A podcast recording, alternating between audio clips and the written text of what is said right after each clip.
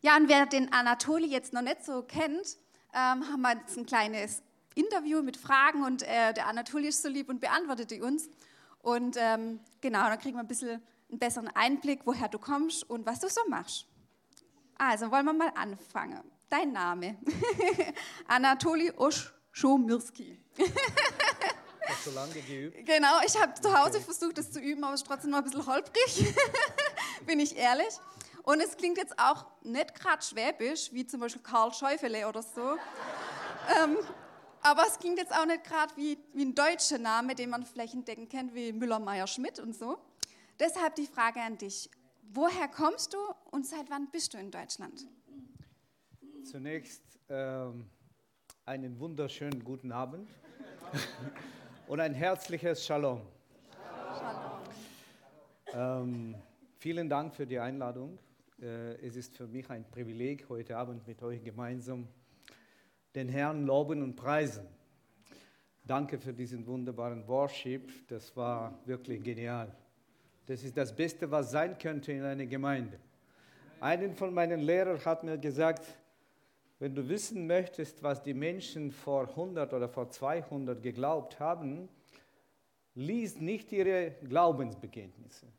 Lies, was sie gesungen haben. Die Lieder sprechen von sich aus. Ja, genau. Diese Lied gut, das ist ja unser Wohlgeruch, das zum Herrn steigt. Entschuldigung, das war keine Antwort auf deine Frage. Kein Problem. Das war nur der Einstieg. Ja. Mein Vielen Name Dank. ist Anatoly Uschamersky. Ähm, Uschamersky klingt ziemlich kompliziert, stimmt? Ja. äh, vergessen Sie Uschamersky, für heute Abend bin ich für euch Anatoly. Das ist ja viel leichter. Ja. äh, ich habe den Eindruck, dass es springt irgendwie, aber das springt nicht, das springt mein Ohr. ähm, ich bin Jude, meine Eltern waren Juden, meine Großeltern waren auch, nee, das war ein falscher Anfang. Ich beginne jetzt anders. Abraham zeugte Isaac. Isaac zeugte Jakob. Kannst du ausruhen. Jakob wurde zum Vater der zwölf Stämmen Israels. Und irgendwie gehöre ich auch in diese Linie.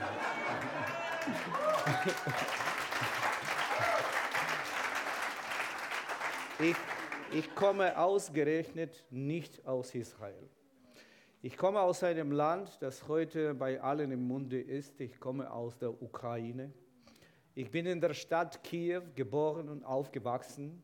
Eine Stadt mit damals so vier Millionen Bevölkerung.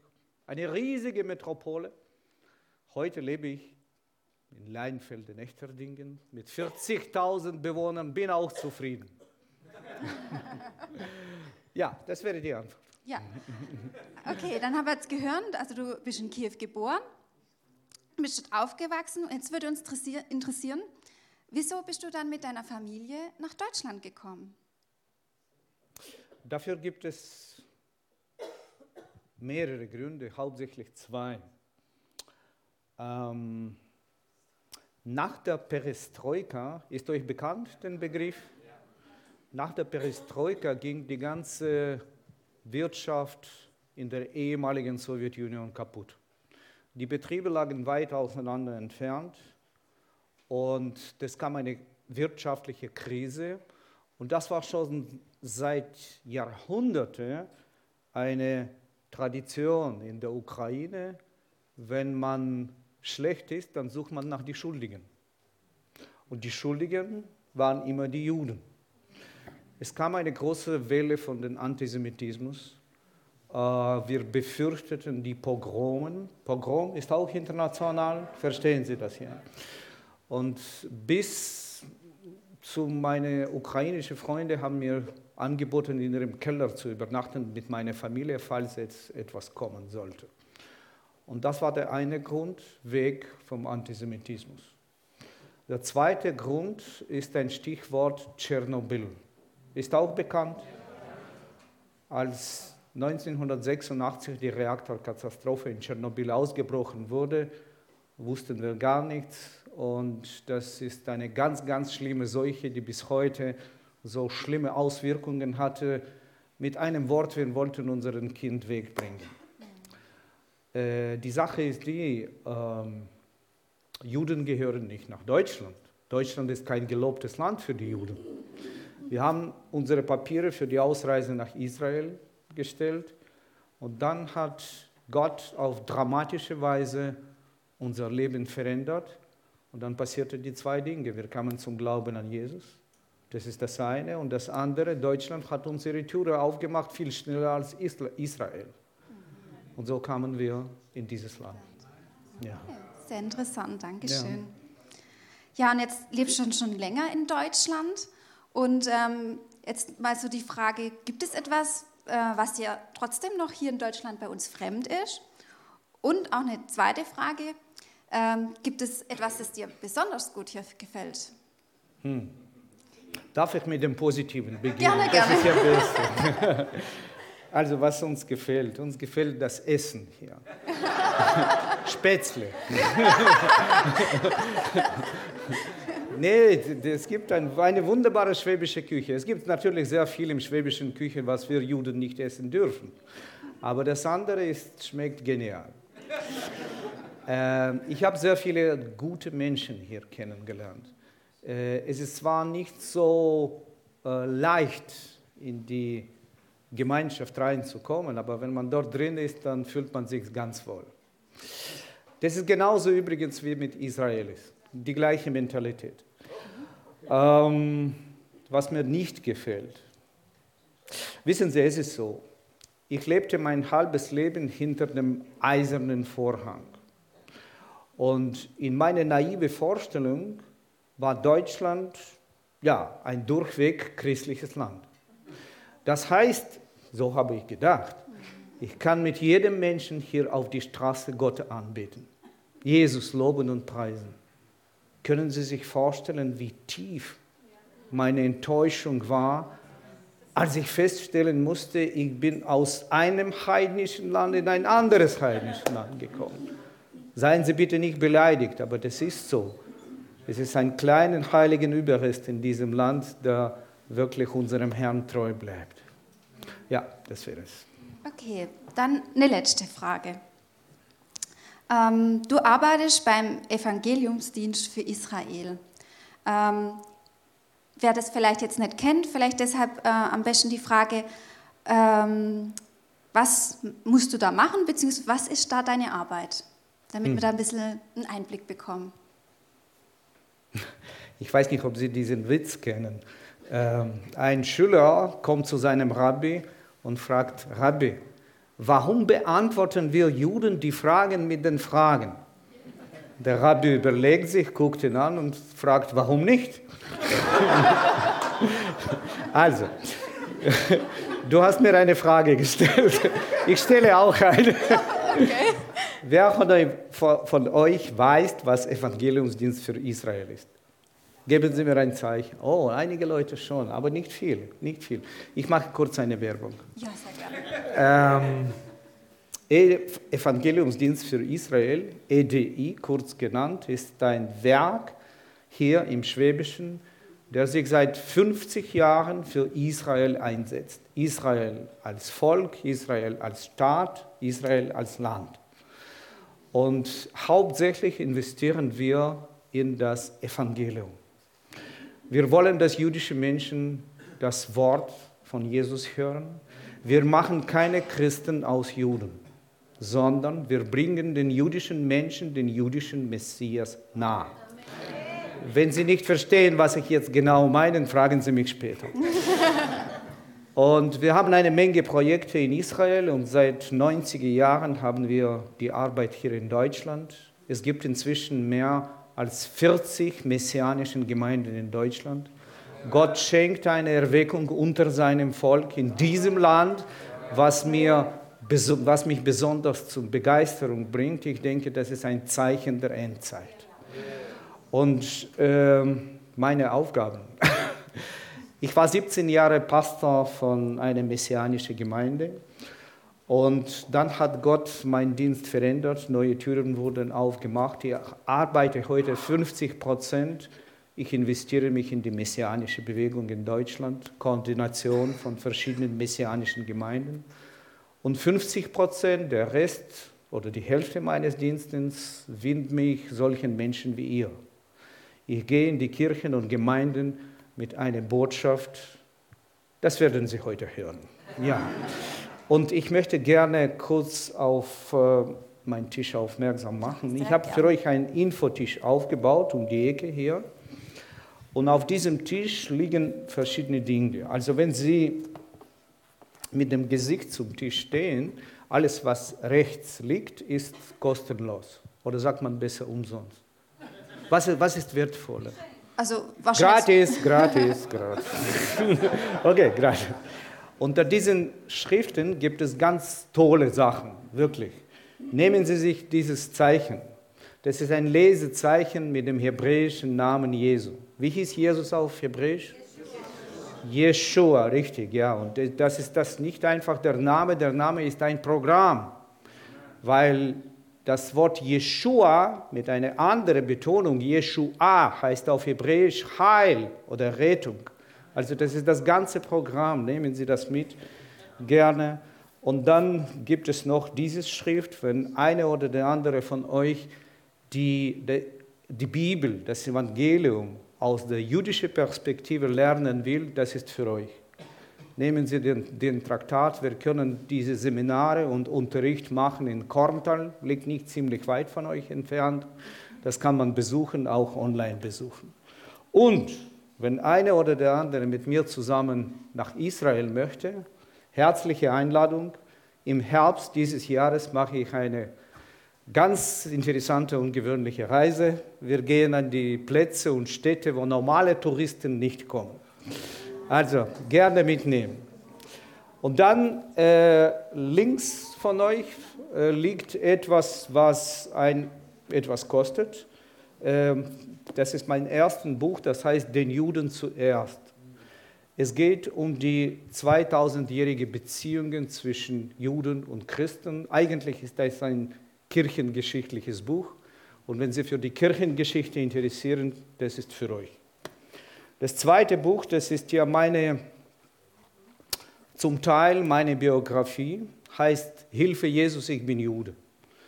Hat jemand von euch das gelesen? Ist das empfehlenswert? Ja. Okay. Das zweite Teil, das sind meine Begegnungen mit den Holocaust-überlebenden Juden einerseits auf der anderen Seite die Begegnung mit den Deutschen, die in der zweiten und dritten Generation unter den Schuld der Vergangenheit leiden. Und das dritte Teil, das sind die Auslegungen des Neuen Testaments aus jüdischer Perspektive. Äh, und das dritte Buch heißt Die Bergpredigt aus jüdischer Sicht. Ich habe, als der Krieg in der Ukraine ausgebrochen wurde, habe ich Dutzende Anrufe bekommen von den Gemeinden, wo ukrainische Flüchtlinge da sind.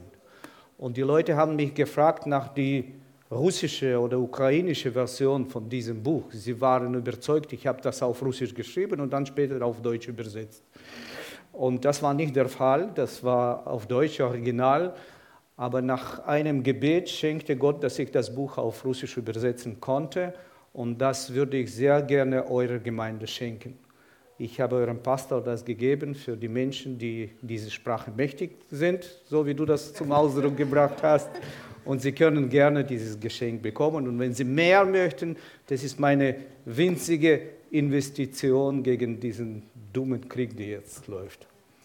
Das war's, die Werbung Schluss. Vielen Dank. Gott segne euch. Amen. Tschüss. Halt, halt,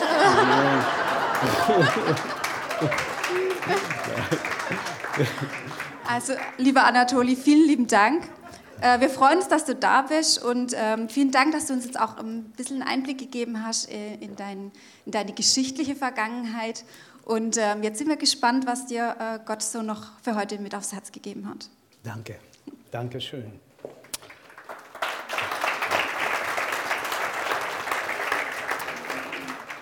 Darf man meine erste Folie schon draufbringen, bitte? Ähm, Leute, die Predigt heute ist keine richtige Predigt. Ich weiß nicht, wie, wie oft die Juden bei euch hier da vorne stehen. Gab es schon sowas? Ja. Ja, gut, wunderbar. Ich bin nicht der Erste. Der Erste zu sein ist nicht gut.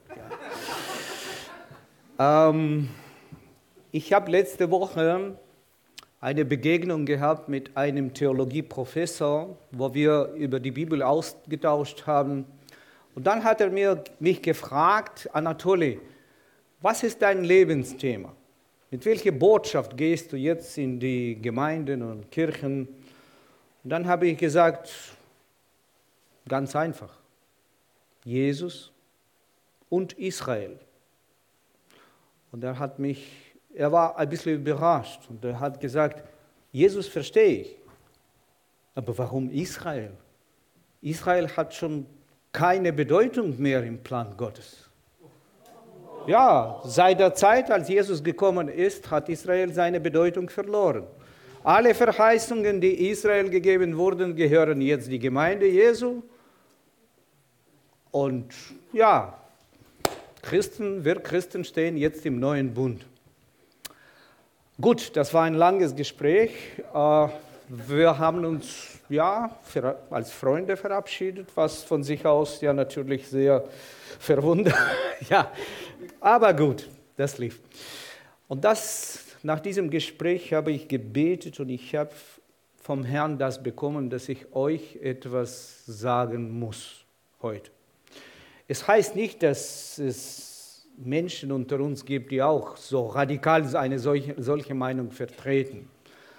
Aber es ist mir wichtig, heute Abend zu sagen, warum Israel das Thema ist in den Gemeinden.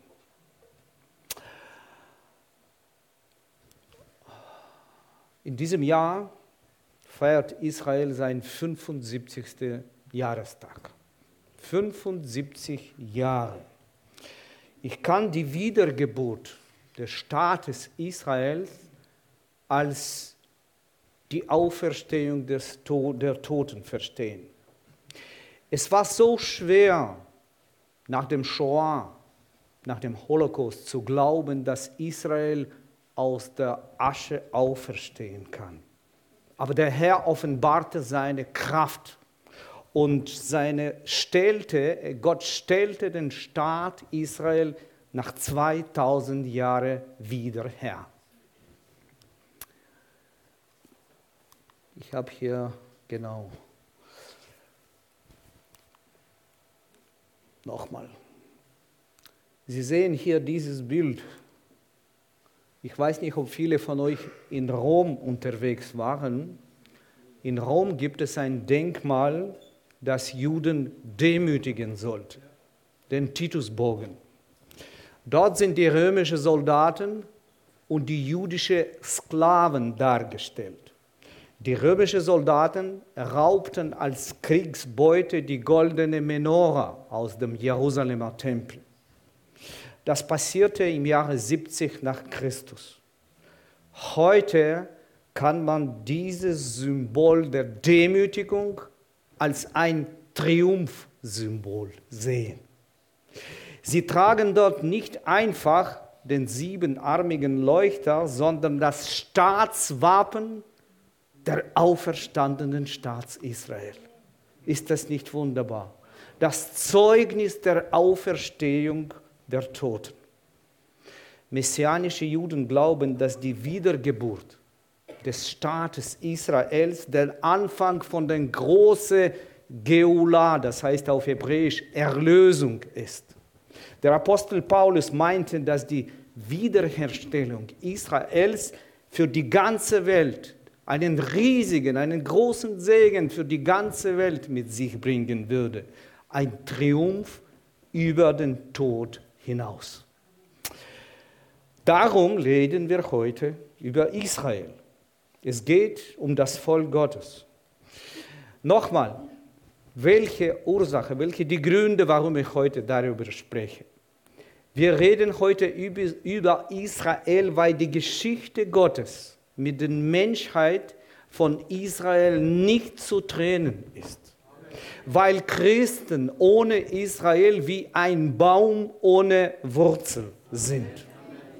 Und ich werde nicht müde, nicht müde zu wiederholen, weil Gott Wenn er etwas mit und an Israel getan hat und tut, tut das für euch. Er tut das für alle Menschen auf dieser Erde. Israel ist ein Kanal für Gottes Segen für die ganze Welt. Darum reden wir heute über Israel. Und ich kenne keinen anderen Menschen als einen Rabbiner. Er heißt Rabbi Shaul. Kennen Sie den? Sie kennen den als Apostel Paulus, stimmt? Ja? Ich kenne keinen anderen Menschen, der das Geheimnis Israel so tief begriffen hat. Und ich möchte jetzt euch einladen, mit mir zusammen in die nächste Zeit den Shaul, den Apostel Paulus, zu begleiten und seine Gedanken im Römerbrief durch die jüdische Brille zu lesen. Das Problem nicht, jeder hat jüdische Brille. Ich kann es gerne ausleihen, wenn einer oder der andere das will. Also ich glaube, wir schaffen das gemeinsam. Ähm, eine kurze äh, Fußnote. Äh, die jüdische Predigt ist ein bisschen anders als die christliche Predigt. Ich, möchte, ich muss noch einfach euch im Voraus sagen, manchmal könnt ihr euch verloren fühlen, aber seien Sie bitte sicher, Jesus lässt uns nicht verloren gehen. Ja? Der Unterschied liegt daran, die christliche Predigt läuft so wie eine gerade Linie, vom Punkt A über B nach C. Die jüdische Predigt, das sind die konzentrischen Kreise. Also ich werde immer wieder um eine Idee herumgehen und immer wieder sagen, warum spreche ich darüber. Ihr werdet euch das schon merken. Ja? ähm, jetzt schauen wir mal das nächste Bild. Bäume. Bäume sind ein Sinnbild in der Bibel. Welche Bäume kennen wir in der Bibel? Baum des Lebens, Ölbaum. Baum der Erkenntnis, sehr gut, sehr schön. Es gibt mehr, mehrere Bäume, ja. Ähm, Paulus, Paulus gebraucht in seinem Römerbrief das starke Bild vom Ölbaum, um die Beziehungen zwischen Juden und Nichtjuden zum Ausdruck zu bringen. Er spricht davon, dass die Nichtjuden in den edlen Ölbaum wie Zweige, wie die wilde Zweige in diese Verheißungs- und Heilsbaum Israel eingepfropft worden sind. Ein sehr schwieriges deutsches Wort. Habe ich richtig das ausgesprochen? Eingepfropft. Ich, ich, ich, weiß nicht, ich weiß nicht, wer das ausgedacht hat. Paulus, Luther, keine Ahnung. Gibt es Gärtner unter uns? Wenn ich etwas falsch, sagen, wenn ich etwas falsch sage, korrigiere mich bitte. Ja? Also das, was Sie jetzt sehen auf dem Bild und das, was ich gesagt habe mit diesen wilden Zweigen in den edlen Ölbaum, das ist ein kontraproduktives Konzept. Danke. äh, niemand Niemand propft einen unedlen Zweig in einen edlen Ölbaum, sondern was tun wir? Wir tun das Gegenteil. Ja, warum soll ein unedler Zweig die Kraft des Baumes verbrauchen und dabei noch die komische und unedle Früchte bringen? Ja?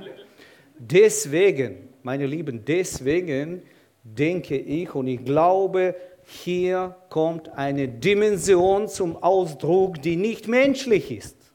Nicht menschlich. Daher muss es der Gedanke des Ewigen sein. Er segnet und gebraucht jeden in seinem Reich, der sich seiner Hand anvertraut. Für ihn gibt es keine unbrauchbaren Zweige. Jeder, jeder Mensch, es ist seine Gnade, nur seine Gnade und nicht unser Verdienst. Wie viel mehr, überlegen Sie sich, Leute, wie viel mehr erfreut sich das Herz von Vater, wenn die ursprünglichen Zweige, wenn die wieder, wieder diese edle Zweige beginnen in das Baum wieder die aus der Kraft des Messias zu leben. Und das passiert in unserer Zeit. Wir sind die Generation, die das erlebt. Die vorige Generation hat das nicht gesehen. Ja, jeder, der von uns, jedem von uns steht der Segen und die Kraft Gottes zur Verfügung. Offen. Jeder, der sich dem himmlischen Gärtner anvertraut, kann aus der Kraft, Kraftquelle Gottes leben. Auch du und ich. Und jetzt lass uns aus dem Römerbrief etwas lesen. Ich habe dir alle Bibelverse mitgebracht. Wenn Sie wollen, können Sie in eure Bibel schauen, aber ich habe die meisten hier. Er beginnt seine Ausführung mit dieser Behauptung. Ich schäme mich des Evangeliums nicht. Denn es ist eine Kraft Gottes. Wissen Sie, was an dieser Stelle im griechischen Urtext steht? Kraft, das Wort Dynamis. Dynamis. Wissen Sie, was ein Dynamis ist? Das ist ein Dynamit, meine Lieben. So viel Kraft steckt in diese Botschaft, das Evangelium, das, das kann uns in die Luft bringen, alle. Ja, und noch weiter. Also, die Kraft Gottes, die selig macht alle, die glauben. Und dann schreibt er, den Juden zuerst. Und ebenso die alle anderen. Jetzt sage ich euch etwas ganz Trauriges. Diese Botschaft, dieses Wort wurde über 1900 Jahre, 19 Jahrhunderte lang nicht gebraucht in diese Bedeutung, wie Paulus das gemeint hat.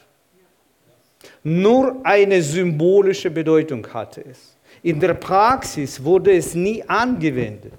Das heißt, das jüdische Volk durfte seit dem zweiten Jahrhundert das Evangelium nicht mehr in seinem jüdischen Kontext hören. Sie konnten und wollten nicht an einem fremden Jesus glauben, dem seine jüdische Wurzel herausgerissen sind. Wissen Sie, ich habe ein Experiment gemacht. Ich, war, ich habe im Google äh, Jesus Christus eingetippt und dann auf die Bilder gedrückt. Wissen Sie, was ich bekommen habe? Alles Mögliche, alle möglichen Bilder, die man sich nur vorstellen kann. Gibt es hier ein annähernd jüdisches Bild? Gibt es hier ein Bild, der Jesus in seiner Identität, in seine wahre Identität zeigt? Nein. Ein Zitat.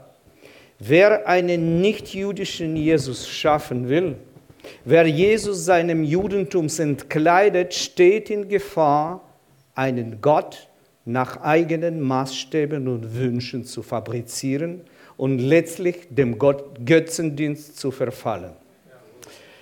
Deshalb, Freunde, deshalb, es ist kein Wunder, dass die Christen schon im ersten Jahrhundert dachten, Gott hat sein Volk verstoßen. Paulus schrieb seinen Römerbrief circa 55 nach Christus. Und im Römerbrief Kapitel 11, 9 bis 11 eigentlich, konfrontiert Paulus mit dieser, gerade mit dieser Frage. Und was antwortet er? Was sagt er auf diese Behauptung, dass Gott sein Volk verstoßen hat? Seine Antwort, das sei ferne.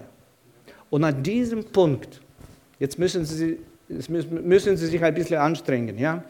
An diesem Punkt bringt Paulus ein Argument. Ich möchte, dass Sie mit mir gemeinsam diese Verse lesen und dann sagen Sie mir, welches Argument bringt Paulus dafür, dass Gott sein Volk nicht verstoßen hat. Er schreibt, denn ich, auch ich bin ein Israelit vom Geschlecht Abrahams, aus dem Stamm Benjamin. Gott hat sein Volk nicht verstoßen, das er zuvor erwählt hat. Was ist sein Argument? Ja, aber versuchen Sie bitte seinen Gedanken ein bisschen tiefer zu verstehen. Er spricht über sich selbst. Er spricht im Singularform. Ich. Das heißt, für den großen Apostel Paulus die Tatsache, dass er alleine aus Gnade Gottes zu glauben, zum Glauben an den Messias gekommen ist, können Sie das nachvollziehen? Diese Tatsache für ihn ist das Beweis dafür, dass Gott sein ganzes Volk nicht verstoßen hat. Verstehen Sie? Wir haben heute Hunderte, Dutzende, Tausende Juden in der ganzen Welt, die den Messias und den Heiligen Geist in ihren Herzen tragen. Ist das für uns nicht ein Beweis dafür, dass Gott sein Volk nicht verstoßen hat? Ist das nicht die Bestätigung dafür, dass Gott niemand von uns nie verstoßt? Nie. Er steht treu zu seinem Wort, zu seinem Bund. Halleluja. Preis dem Herrn. Und jetzt äh, versuchen wir weiter mit Paulus zu, über diesen Brief zu gehen.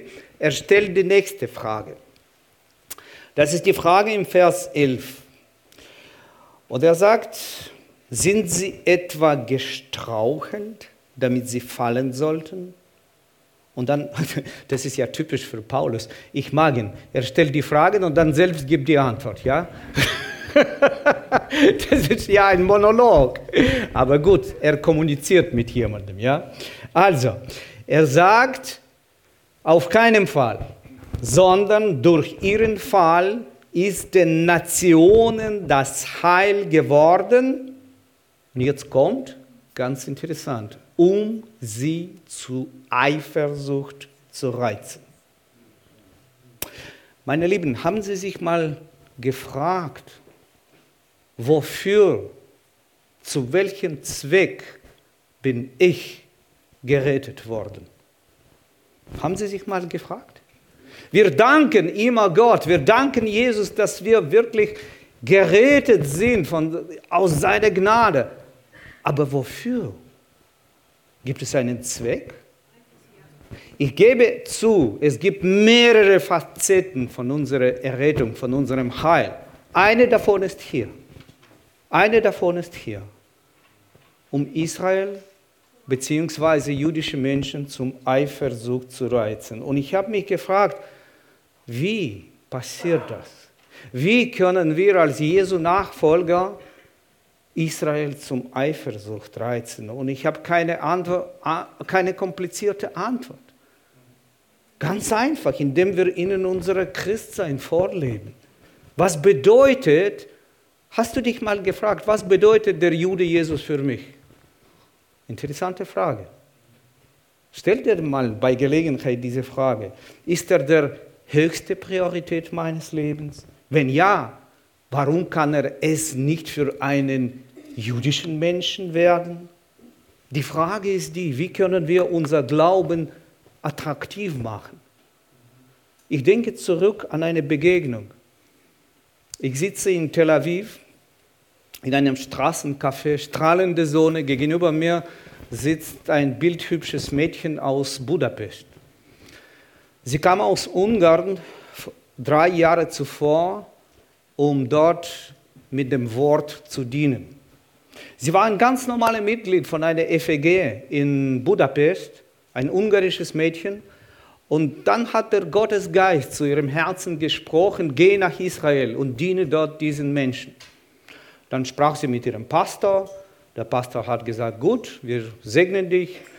Und dann ging sie nach Israel, um dort Evangelium weiter zu predigen. Und drei Jahre lang pflegte sie eine alte Holocaust-überlebende Jüdin.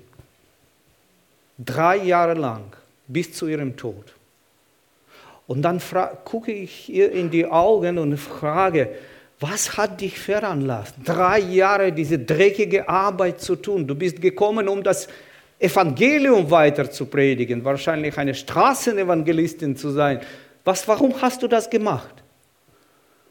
Und dann sagte sie mir, als mein Pastor mich gesegnet hat, dann hat er mir folgenden Satz gesagt, geh nach Israel und predige dort das Evangelium.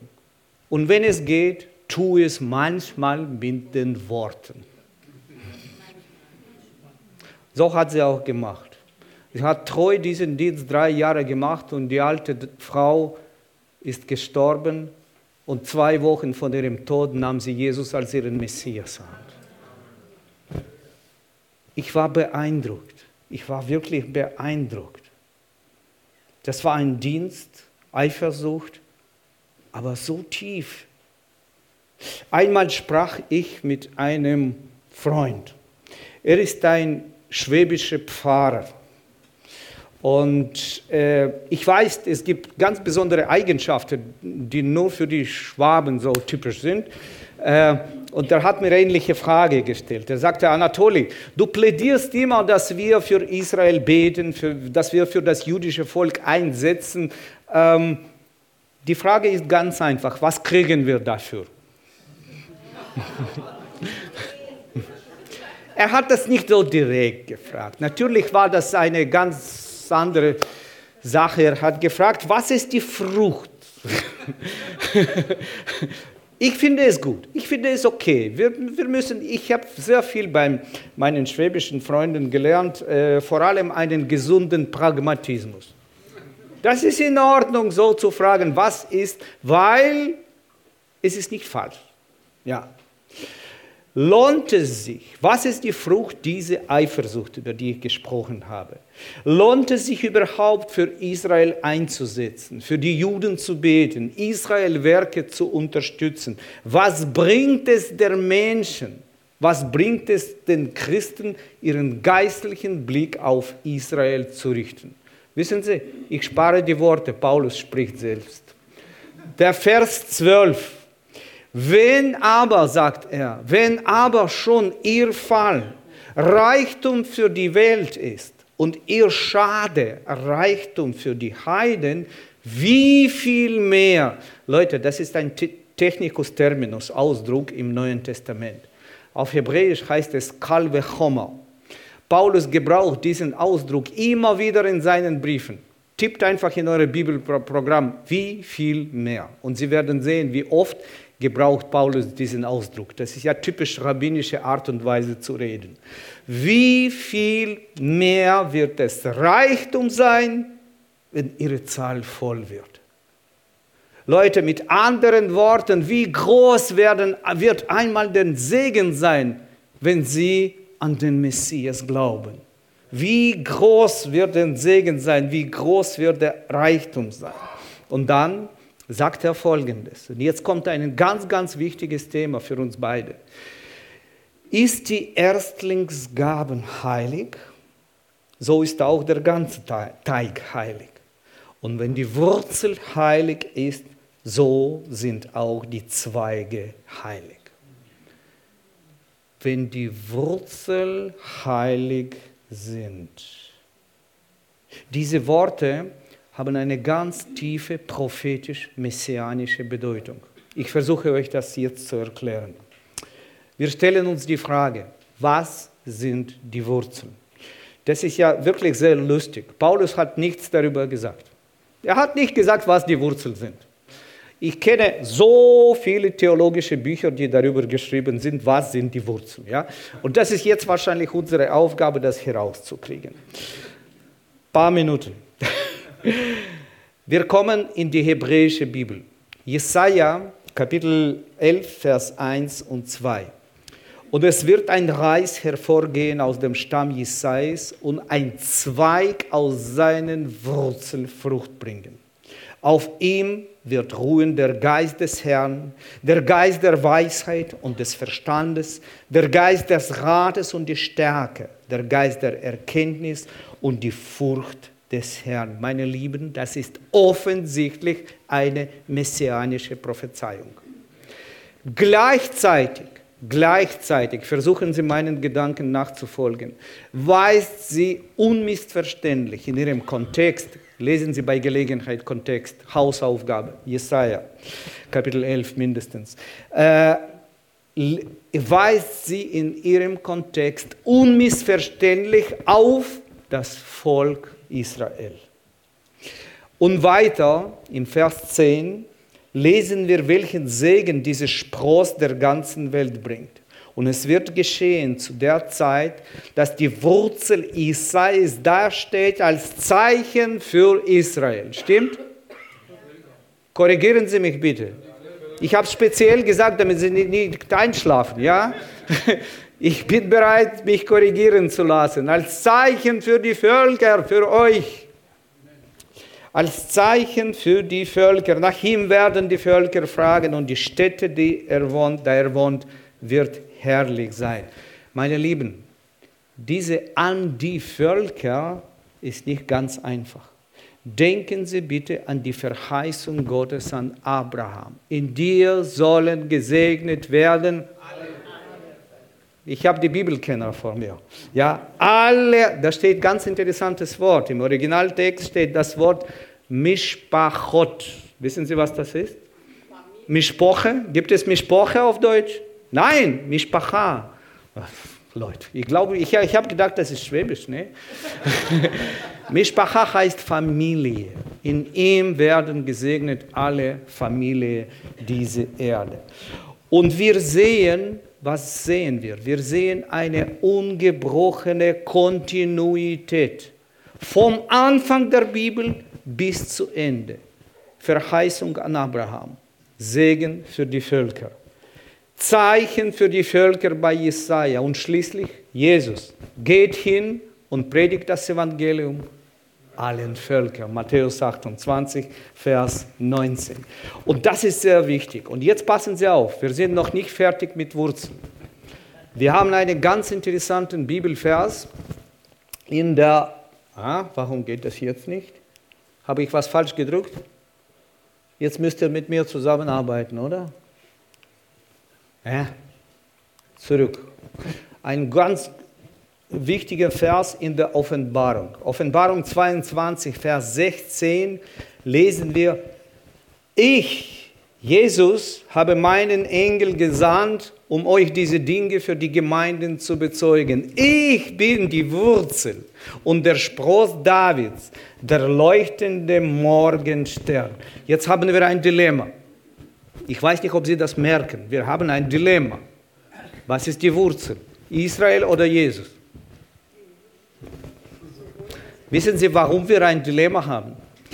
Weil seit Jahrhunderten leben Christen in einem gewissen Denkschema. Entweder oder. Das ist griechisch. Das ist typisch hellenistisch-griechisch. Kennen Sie den jüdischen Prinzip? Sowohl als auch. Richtig, ja. Es gibt keinen Widerspruch zwischen diesen zwei. Die Wurzel hat somit zwei Aspekte. Zwei Aspekte, einen irdischen, und das ist das Volk Israel, und einen himmlischen. Das sind die Verheißungen Gottes, die in Jesus ihren Höhepunkt erreicht haben. Haben Sie das verstanden, die Idee? Wenn jemand fragt, was sind die Wurzeln, sagen Sie bitte nicht, Paulus hat uns das gesagt. Paulus hat uns das nicht gesagt. Können Sie sagen, Anatoli hat es gesagt. Ich übernehme die Verantwortung, ja. Jetzt kommt eine Warnung. Das mögen wir nicht so sehr, aber trotzdem, Gottes Wort hat auch die Warnungen. Paulus schreibt, wenn aber nun einige von den Zweigen ausgebrochen wurden und du, der du ein wilder Ölzweig warst, in den Ölbaum eingepfropft worden bist und Teil bekommen hast an der Wurzel und dem Saft des Ölbaums, so rühme dich nicht gegenüber den Zweigen. Rühmst du dich aber, so sollst du wissen, dass nicht du die Wurzel trägst, sondern die Wurzel trägt dich. Frage, Frage. Was meinen Sie? Haben die Christen in Rom diese Warnung wahrgenommen? Ja oder nein? Manche sagen so, manche so. Ja. Ernst genommen? Ich glaube nicht. Ich weiß nicht, ob Sie das Bild kennen. Das ist das ganz berühmte Bild auf dem Straßburger Dom. Aber solche Bilder gibt es überall in Europa. Und die Situation in Europa bezeugt das Gegenteil. Wir sehen die hervorgehobene Kirche. Ah, was passierte jetzt? Was habe ich falsch gedruckt? Was habe ich falsch gedruckt? Gott. Könnt ihr das korrigieren oder muss ich das machen? Ja. Ähm, Auf diesem Bild sind die Kirche und die Synagoge dargestellt, so wie es im Mittelalter gewöhnlich war. Wir sehen die hervorgehobene Kirche und gedemütigte Synagoge. Und dieses Bild zeigt die, zeigt die allgemeine Einstellung der Kirche auf hässlichste Art und Weise zu Israel. Israel ist verworfen. Dieses Bild spricht diese Sprache.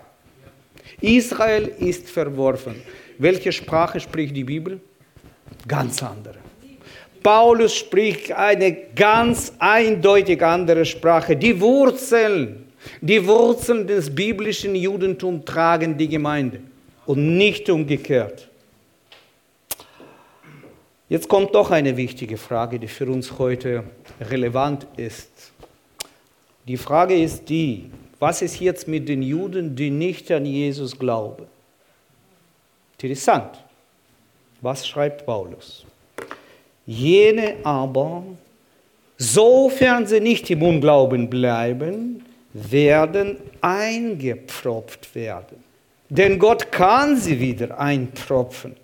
Denn wenn du aus dem Ölbaum, der von Natur wild war, abgehauen, jetzt kommt ein ganz interessanter Ausdruck, wieder die Natur und wieder die Natur in den edlen Ölbaum eingepfropft worden bist, wie viel mehr werden die natürlichen Zweige wieder eingepfropft werden in ihren eigenen Ölbaum. Ich versuche in zwei Worten seine komplizierten Gedanken zu erklären, wenn es mir gelingt. Die, der Heilige Schrift bezeugt den Unterschied zwischen Israel und den Nationen bis hinein in die Frage der Rechtfertigung. Römer Kapitel 15, Verse 8 und 9. Und der Apostel Paulus sagt in diesen Versen, dass es wieder natürlich ist, wenn nicht Juden gerettet werden. Die Erlösung von Juden dagegen entspricht den Naturgesetzen und ist selbstverständlich. Ist das nicht verrückt? Wir freuen uns so sehr, wenn Juden zum Glauben an Jesus kommen. Ich mindestens. Ich, ich habe einen großen Jubel, wenn die Menschen, jüdische Menschen, Jesus annehmen. Doch was ist das Besondere daran? Wenn ich diese Verse lese, das bedeutet, dass wir Juden kehren zu unserem natürlichen Zustand zurück. Es ist vielmehr übernatürlich, dass ihr als, als Nichtjuden zum Glauben an Jesus kommen. Ich sehe vor mir ein paar Dutzend Wunder, die hier sitzen. Ja, preis dem Herrn. Ich danke für euch. Ich danke für jeden von euch, der zum Glauben gekommen ist. Im Vers 24 steht, wieder die Natur. Deswegen sagen sie alle, Gott sei Dank, ich danke dir, Jesus. Ich danke dir von ganzem Herzen, dass du dieses Wunder an mir vollbracht hast. Leute, spürt ihr eine gewisse Ironie? Nein? Warum? Ich frage mich, warum empfinden wir heute alles anders, als hier steht? Wir sagen, na ja, wir kommen zum Glauben, das ist ja total in Ordnung. Juden kommen zum Glauben an Jesus, das ist ein Paradox. Ja. Warum? Das ist die dramatische Geschichte zwischen Kirche und Israel. Diese Geschichte hat alles, echt alles dafür getan, dass die biblische Wahrheit, diese Wahrheit heute als Lüge klingt. Kreuzzüge, Pogromen, christlicher Antisemitismus, Zwangstaufen und alle diese Sachen im großen Namen Jesus. Im Grunde genommen hat die Kirche nie nach dem biblischen Maßstab der Juden zuerst gehandelt. Und als Ergebnis, was ist das Ergebnis? Wir sehen heute, dass der Name Jesu für die jüdischen Menschen total fremd ist. Ein Gräuel, manchmal ein Schimpfwort. Für die letzten 30 Jahre in Deutschland habe ich festgestellt, die meisten Kirchenpolitiker wollen nicht, dass Juden das Evangelium hören. Das ist ja verrückt. Aber ist das nicht seltsam? Ist das nicht seltsam, wenn wir das Evangelium deren vorenthalten, denen es nach den Paulus Worten zuerst gehört? Jesus sagte, ich bin gekommen nur zu den verlorenen Schafen des Hauses Israel. Jetzt habe ich zu viel Trauriges gesagt. Ich muss etwas Positives sagen zum Schluss. Ja? Nee, nicht ich, Paulus. Jetzt kommt die Hoffnung. Jetzt kommt die Hoffnung und Hoffnung ist wichtig. Paulus schreibt, ich will euch, Brüder und Schwestern, dieses Geheimnis nicht verhehlen, damit ihr euch nicht selbst für klug haltet. Achten Sie bitte auf das Wort Geheimnis. Wenn Sie das Neue Testament lesen und zu so einem Begriff kommen, auf Griechisch heißt es Mysterium. Paulus gebraucht diesen Begriff, wenn es um etwas sehr äußerst Wichtiges geht. Und jetzt schreibt er dieses Geheimnis. Verstockung ist einem Teil Israels widerfahren, solange bis die Fülle der Heiden zum Heil gelangt ist. Was lernen wir aus diesem Vers? Was lernen wir daraus? Das heißt, nur einem Teil und bis zu einem gewissen Zeitpunkt, und glauben Sie mir, Sie mir diesen Punkt es steht schon bald vor die Tür. Ich bin überzeugt, das ist keine ewige Verdammnis für mein Volk, dass sie nicht an den Messias Jeschua glauben. Wenn Sie noch Mut haben, lesen Sie zu Hause den Kapitel 11 bis zum Ende. Ich werde das jetzt nicht tun, sonst nimmt das viel Zeit. Aber in den letzten Versen bis Vers 31 Sechsmal, sechsmal kommt das, das Wort Güte oder in anderen Übersetzungen Barmherzigkeit. Dieses Wort heißt auf Hebräisch Rachamim. Können Sie das nachsprechen, bitte? Rachamim. Und das Wort Rachamim hat ein Wortwurzel. Also jedes hebräische Wort hat eine Wortwurzel und daraus werden die anderen Wörter aufgebaut. Und die Wortwurzel von Rachamim ist Rachem. Können Sie bitte nachsprechen? Rachem. Und Rachem bedeutet, haltet euch fest, die Gebärmutter. Gebärmutter, ja. Jetzt versuchen wir das Unmögliche zu tun, gemeinsam. Wir versuchen eine Verbindung zwischen der Gnade, Barmherzigkeit Gottes, seine Güte und dem innersten Organ einer Frau herstellen. Ohne jüdische Brille funktioniert das nicht. Deswegen machen wir das zusammen. Ja? Meine Lieben, es gibt kaum, es gibt kaum einen Begriff, der so anschaulich und so traumhaft zum Ausdruck bringt, wie das Himmlische mit dem Irdischen verbunden ist. Kennen Sie den Ausdruck Bauchgefühl? Und jetzt bitte, nächstes Bild, bei mir läuft es nicht. Macht bitte das nächste Bild. Ja. Und jetzt bitte übertragen Sie diesen Ausdruck auf eine schwangere Frau. Sie spürt das werdende Leben. Sie spürt das Leben, sie will dieses Leben schützen. Das ist Barmherzigkeit.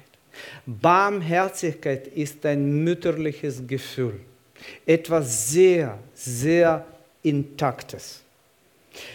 Ich habe mir nochmal gedacht, welch ein eindrückliches Bild. Die Barmherzigkeit Gottes gleicht einem Gefäß der Geburt, der Wiedergeburt, Neugeburt.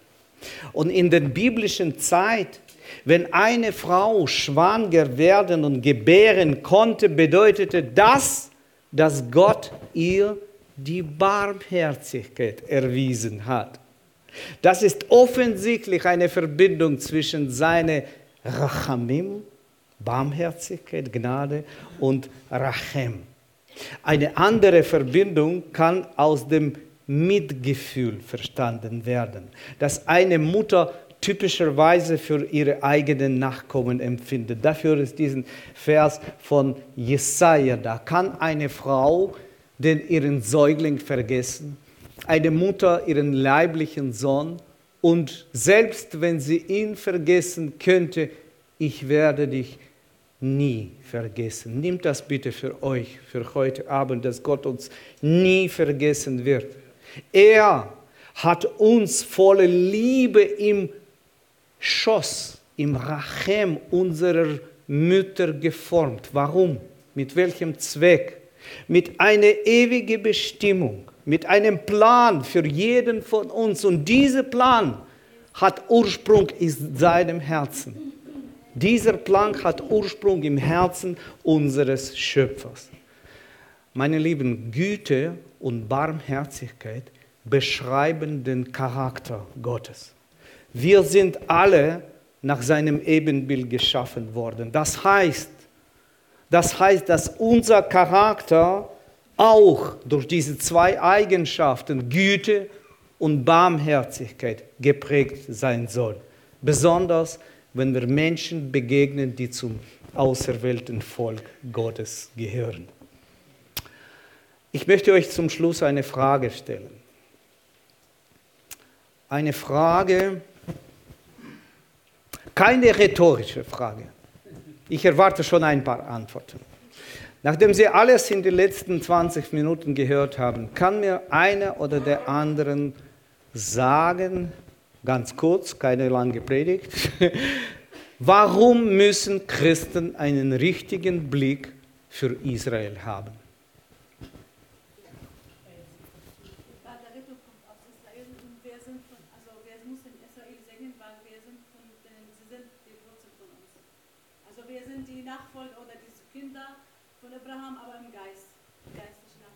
Dankeschön.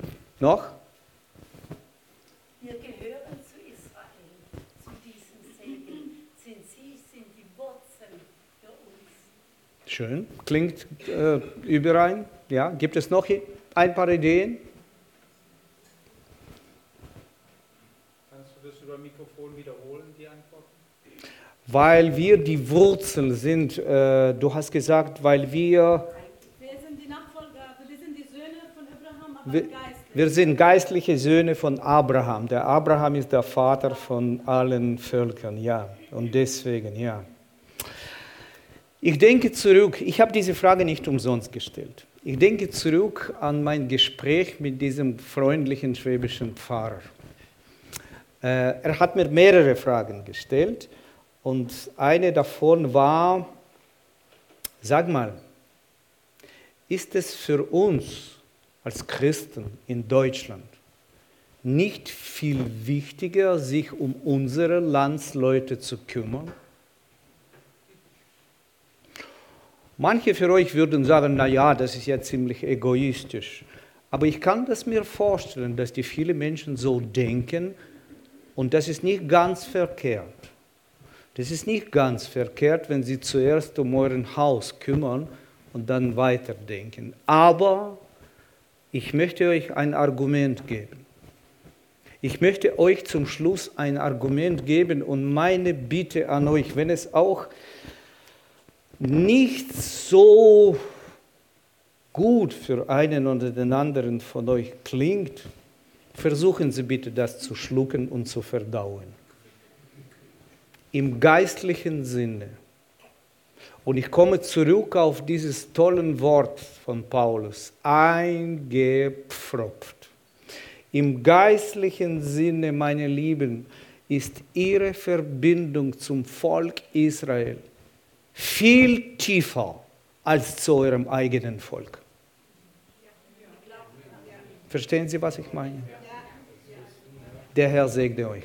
Amen. Dankeschön. Danke.